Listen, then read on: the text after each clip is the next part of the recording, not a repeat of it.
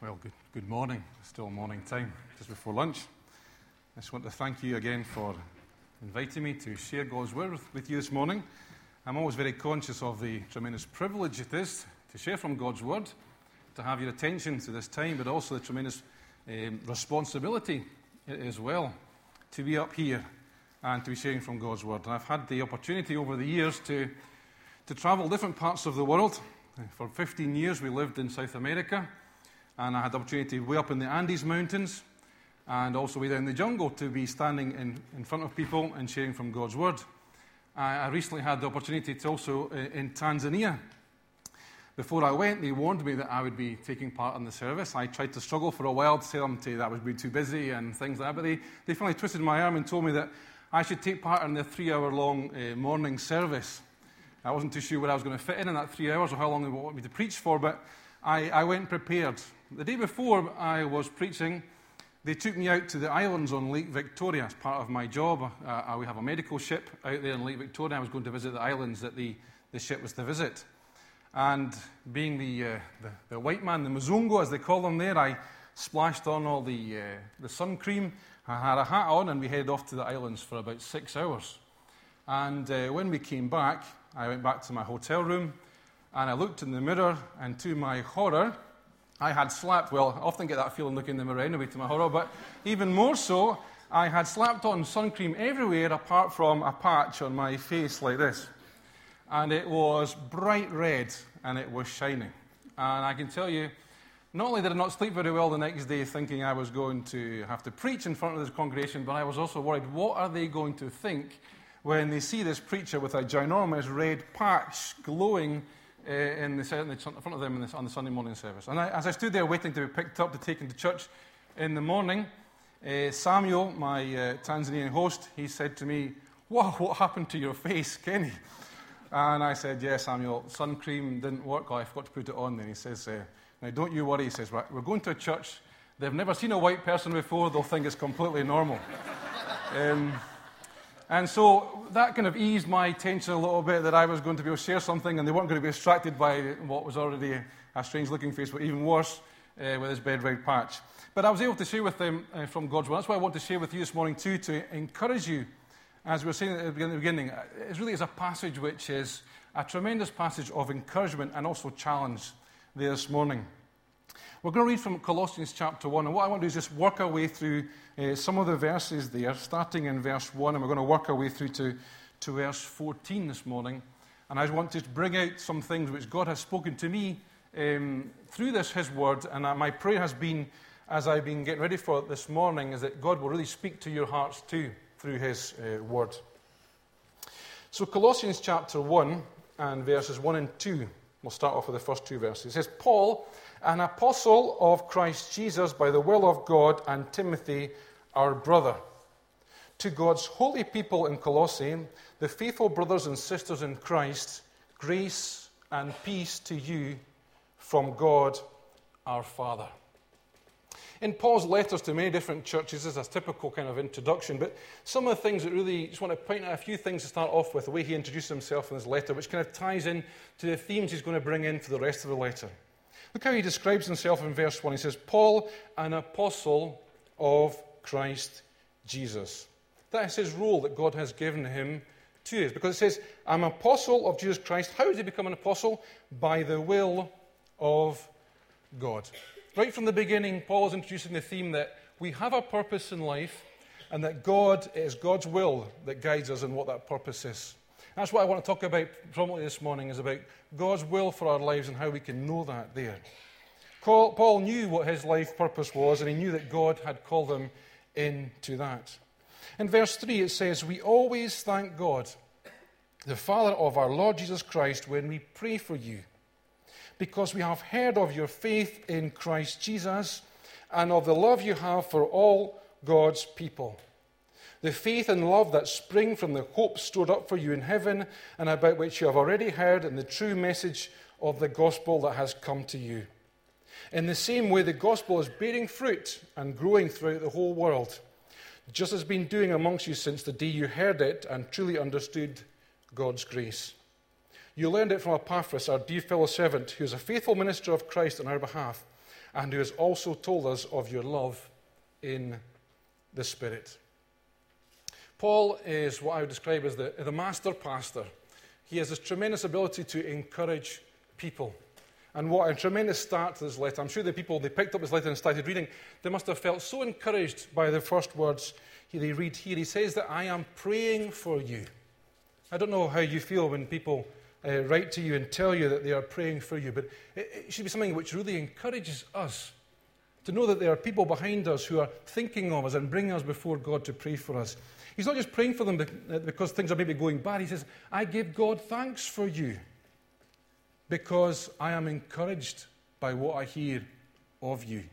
He's heard about their faith in Christ Jesus and how that faith is working in their lives and how that is being shown in, showing by giving, showing God's love to other people.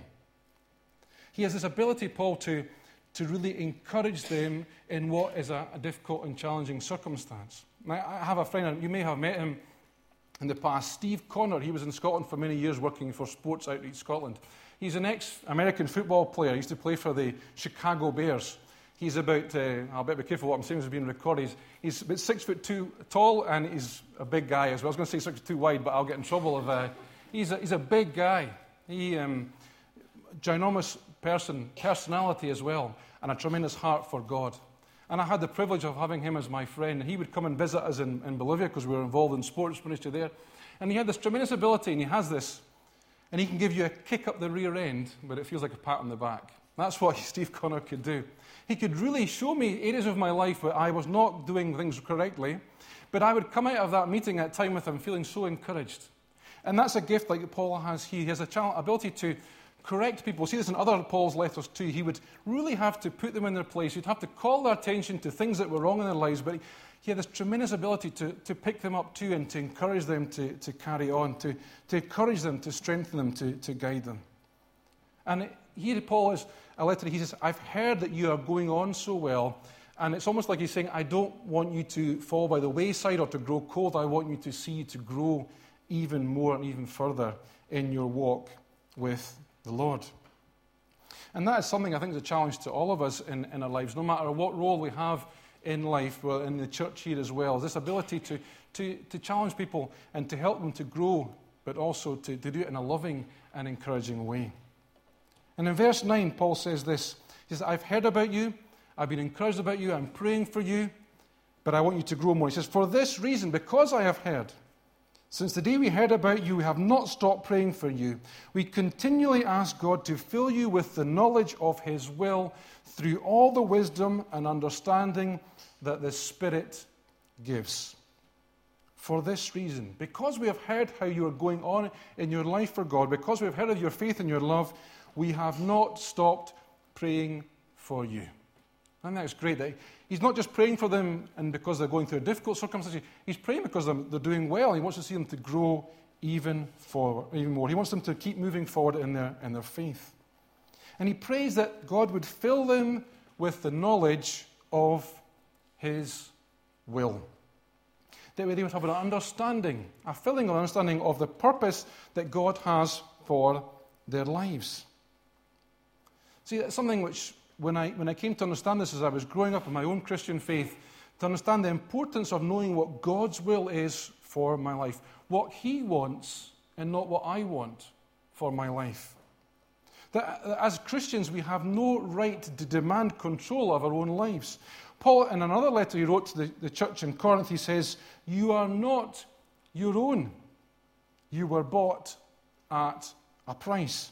Therefore, honor God with your bodies. Now, that, that concept of body to the people at that time would be more than just the physical uh, flesh and blood. It would be something more than that. The whole concept of body to the Roman and Greek cultures was that it encompassed your whole life, that it would encompass your dreams and your plans, your desires and your thoughts. Everything that you had was wrapped in this concept of body. They weren't two separable things. What you desired and who you, what your body was, physical body too. So Paul is, asking, is, is praying, says, I've heard about you, I've heard about your love, about your faith, I've heard about how you're growing. I want you to grow even more. I want God to fill you with a knowledge of his will for your lives. But he also understood that this knowledge did not come through because they were smart or clever people.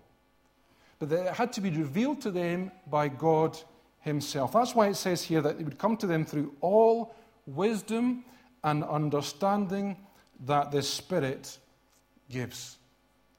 Through all wisdom and understanding that the Spirit gives. You see, it's vital that we know and understand that in this life, our salvation comes from God and from God alone. That our purpose in life is found in God and in God alone. And a knowledge of this purpose is given to us from God and from Him alone. You see, we can do nothing under our own power to save ourselves from sin, and there's nothing we can do under our own power to know or understand God's will. We have to come to Him and wait for Him to reveal it to us. We have to ask and desire that He would reveal that will to us. Now, the name Andrew Murray is uh, very popular at the moment because of the tennis. He is not uh, the only Andrew Murray who's been famous over the years. Uh, Andrew Murray of your Scottish history and the Battle of Stirling Bridge.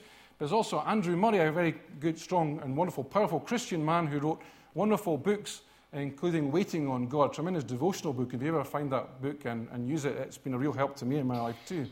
This Andrew Murray, not the tennis player. I would love the tennis player to see things like this, but uh, this is the, another Andrew Murray. He says that wisdom is knowing the specific will of God according to the measure of grace given to us, and to ask in prayer just what God has purposed and made possible for each of us. Read that again. That true wisdom is knowing the specific will of God according to the measure of grace given to us, and to ask in prayer just what God has purposed and made possible for each of us. What he's saying is there that to be truly wise is to know what, what God wants for your life.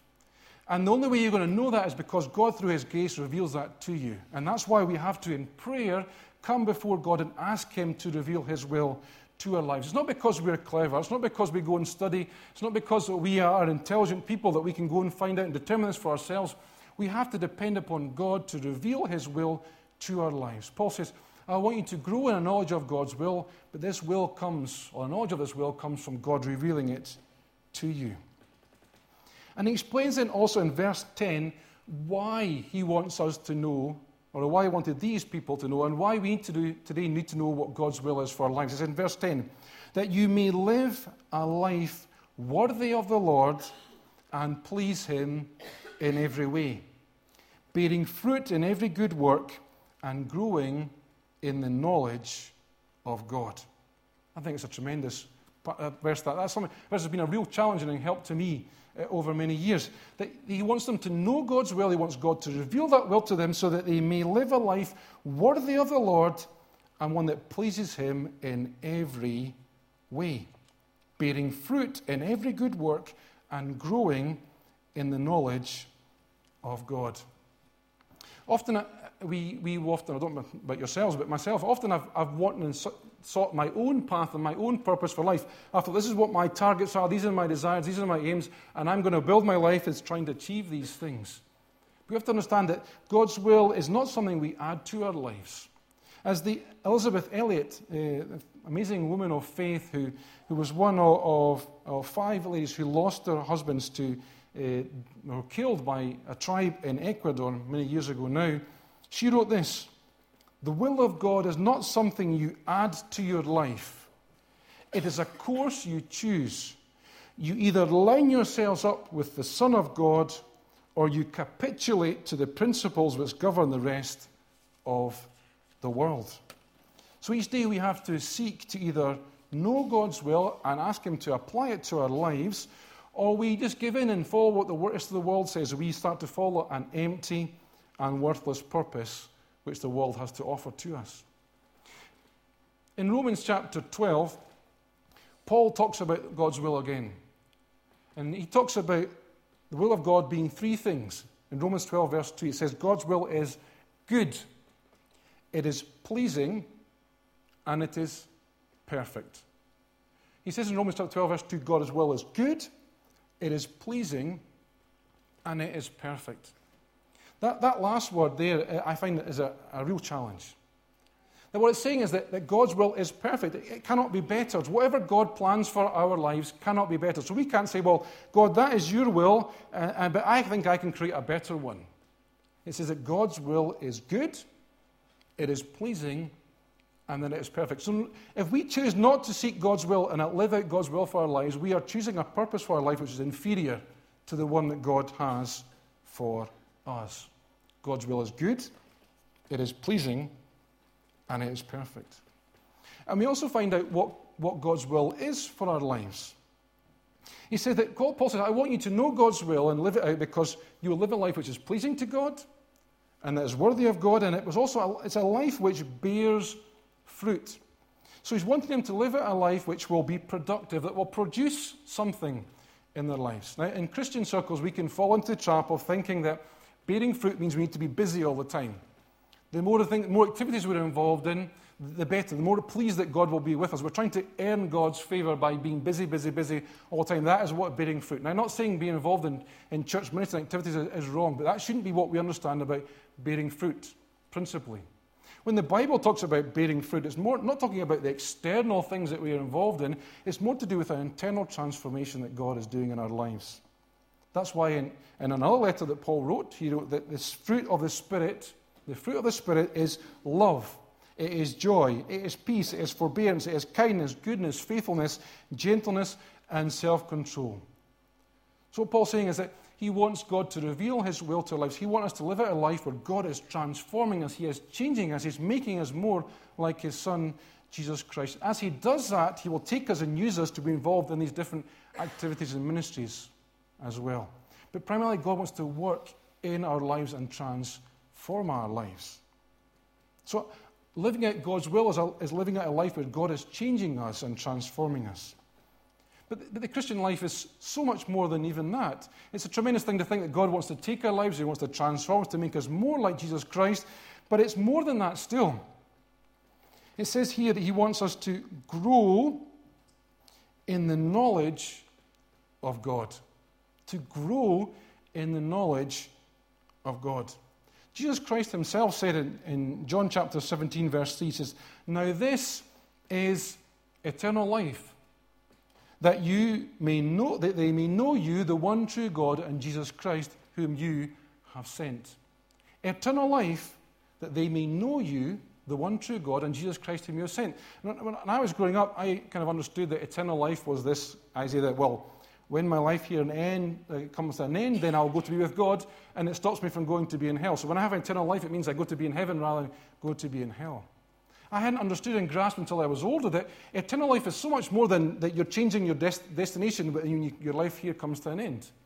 Eternal life is something which you're given straight from the moment that you receive Jesus Christ as Lord and Savior, and it's about entering into relationship with God, getting to know the one true God and Jesus Christ, who He sent here to the world. So God wants to, to reveal Himself to us. He wants to work in us, to transform us and change us, but He wants us to get to know Him more and more. And this is not some sort of academic or theoretical knowledge of God. It's not about pulling out all the, the theology books and sitting reading from cover to cover and trying to fill our minds through with information about God. It's about a personal knowledge. It talks about getting to know God in a personal way. Another famous Christian writer, J.I. Packer, said this A little knowledge of God is worth more than a great deal of knowledge about God. A little knowledge of God is worth more than a great deal of knowledge about God. How do we get to know somebody? Not just about them, but to get to know them personally. It's about spending time with them. And as we go through experiences, we live with them, as we go through the good times and the challenging times and difficult times, that's how we get to know who that person really is. And God wants us to get to know Him. How do we get to know God? Through His Word. And He speaks to us, and His Spirit teaches us from His Word, but also as we walk with Him and live with Him every day. As what we read in His Word becomes applied to our lives, and we see that God, He tells in His Word He's a God of love, and we see it in our lives He's a God of love. We tell God is a, God is a faithful God. We see in our lives that God is a faithful God, that God provides, and God provides in our lives too. That is what God wants to do. He wants, Paul says, I've heard about your love, I've heard about your faith. I don't want you to stop there. I want you to grow. I want God to reveal His wisdom to you, so that you, uh, will to you, so you may live a life which is pleasing to God. And a life which is pleasing to God is one which bears fruit and also one where you get to know Him more and more. But it doesn't stop there. In verses 7, 11, he says, Being strengthened with all the power according to his glorious might, so that you may have great endurance and patience, and giving joyful thanks to the Father who has qualified you to share in the inheritance of his holy people in the kingdom of light. You see, just as salvation comes from God alone, just as a will, a will, an understanding or a knowledge of his will comes from God alone, so too does the power and ability to do his will come from him alone. God doesn't just reveal his will to us and then abandon us to get on with it ourselves and say, Well, I've showed you what I want you to do, now you go ahead and do it. God provides his power in our lives to do it. It, says, it talks about his glorious might, power in our lives. On a recent trip I had to, to Peru, I had the, tra- the privilege of traveling with uh, a retired surgeon and professor, extremely intelligent man.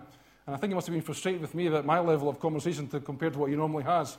But he was a gentleman who had tremendous ability as a surgeon, was incredibly knowledgeable and understanding about different things. And as we were walking through the streets of, of Lima uh, on our way to one of our meetings, he, uh, we would go, we'd often, we'd avoid spending money on taxis. We were a bit cheapskates. We would decide to walk everywhere.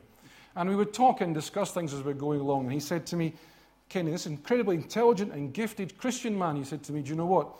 I would often wake up in the morning thinking they're going to find me out. And I would think, well, What on earth is he talking about?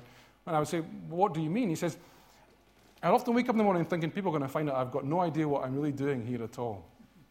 And this is an incredible man, he, tremendous gifts, a tremendous knowledge, a tremendous talent.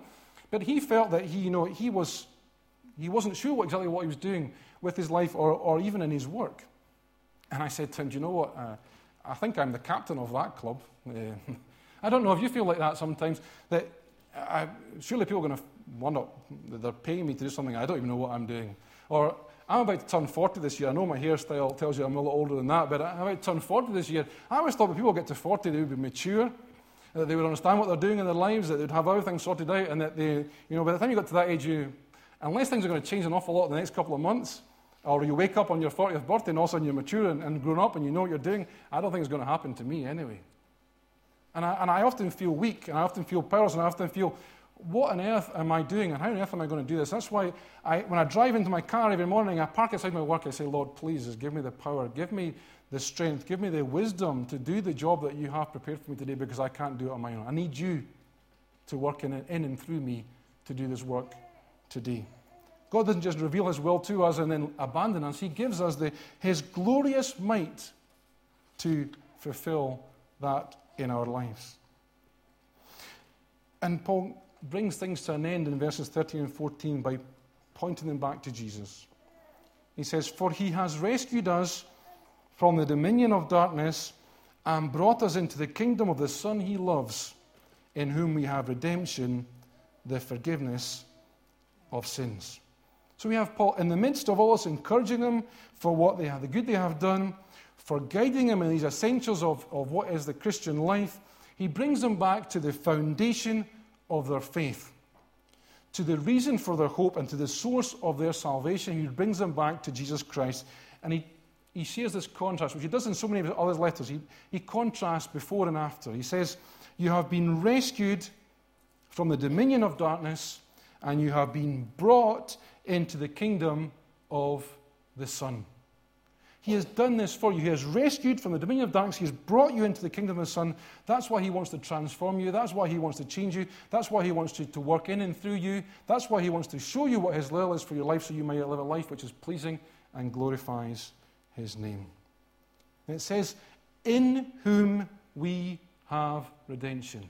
In whom? In a person that we have our redemption. We have salvation not through a series of lists, lists and rules or regulations that we have to follow or a box we have to tick. It is through a person, not through a set of beliefs, not through a religion, not through a ritual, but through a person, Jesus Christ. And Paul is calling them to remain true to the one who saved them, and that he's saying that he has to be the Lord of your life. That person is God incarnate, the man Jesus Christ. It was through his death his sacrifice, his victory and his resurrection that they have this eternal life today.